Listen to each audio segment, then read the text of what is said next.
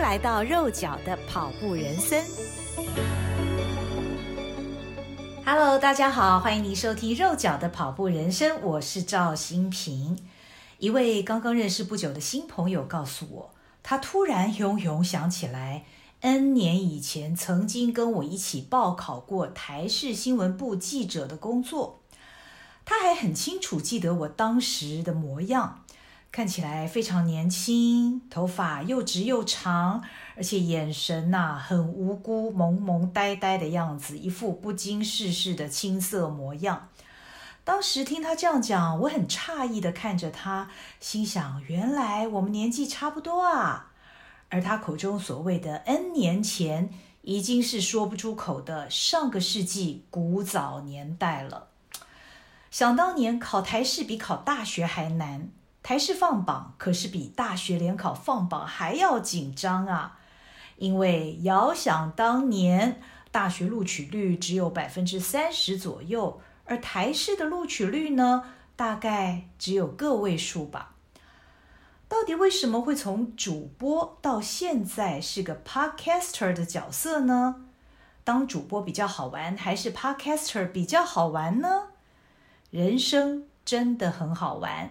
什么时候会发生什么事，完全不在自己的掌握中。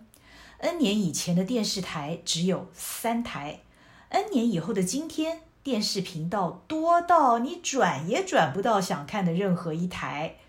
我曾经非常幸运地经历电视新闻的黄金年代，当年转来转去只有三家电视台。新闻记者是十足的无冕王，也是资讯的守门人。后来，随着有线电视开放、网络兴起，一直到现在的自媒体时代，现在好像是百花盛开一般。只要拥有社群媒体，你就拥有话语权。每一个人都有机会成为 KOL 或网红，可以随时随地发布讯息。从此以后，媒体再也难有所谓的独家新闻了。只要某一家发布了某个讯息，如果这个讯息是很受关注、也有价值的，那么在短短几秒之内，这个讯息就能够由网络被无限传播、无远弗届地散布出去。我从古早以前的老三台主播无心插柳做了 Podcaster，不知不觉也一年了。我现在还是自媒体时代的菜鸟，所以我衷心感谢大家的收听，大家的支持。从主播到 Podcaster，技术上不难，只要拥有一支收音效果不错的手机就可以了。只有约了受访者的时候才需要进录音室。但是重点是，有谁要听你的节目呢？这年头要成为被看见而且被订阅成功的自媒体工作者真的很难。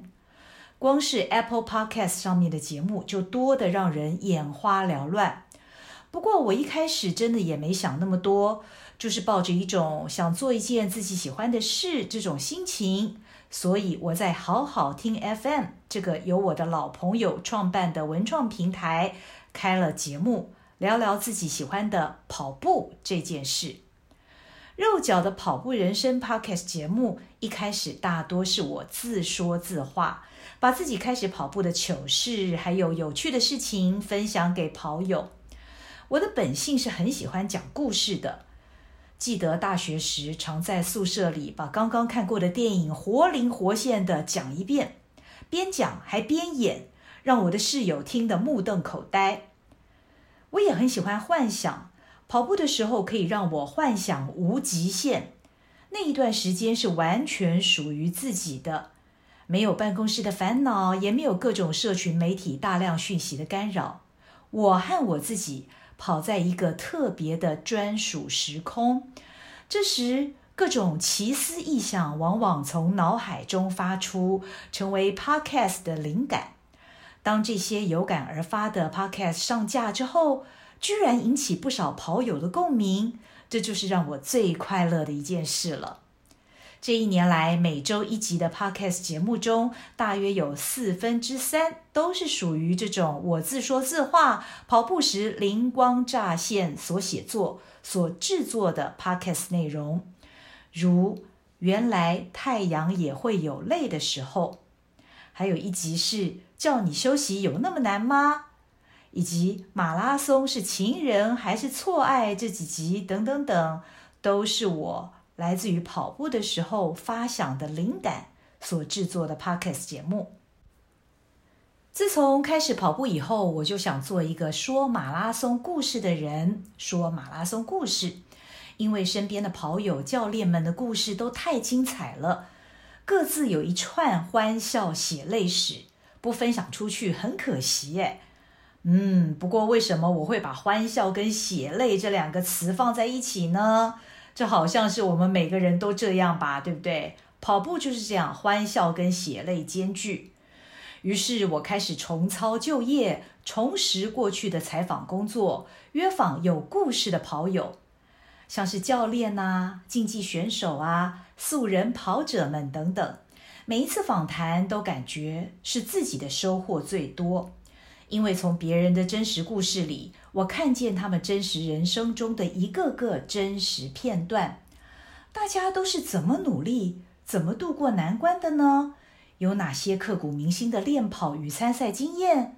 我发现，就算跑得再快的精英跑者，也会受伤，也会挫折；再菜的素人跑者，也能超越自己原先怎么想也想不到的境界，成为更厉害。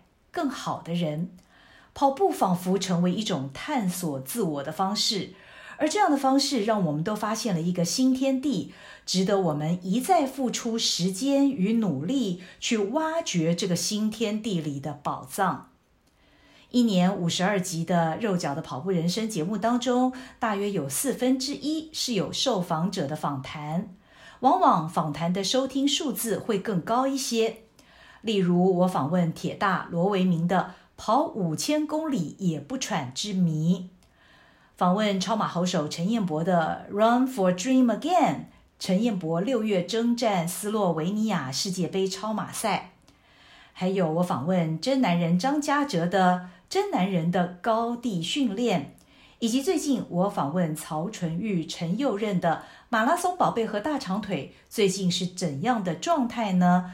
都是属于这种有受访者的访谈。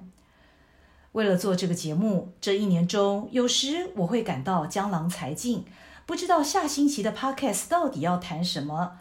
但是很奇妙的是，经常在觉得好像生不出下一集的时候，我的灵感又会凭空而出，让我顺利的一个星期又一个星期的让节目准时上架。自二零二一年四月十号播出第一集，二零二二年四月三号播出第五十二集。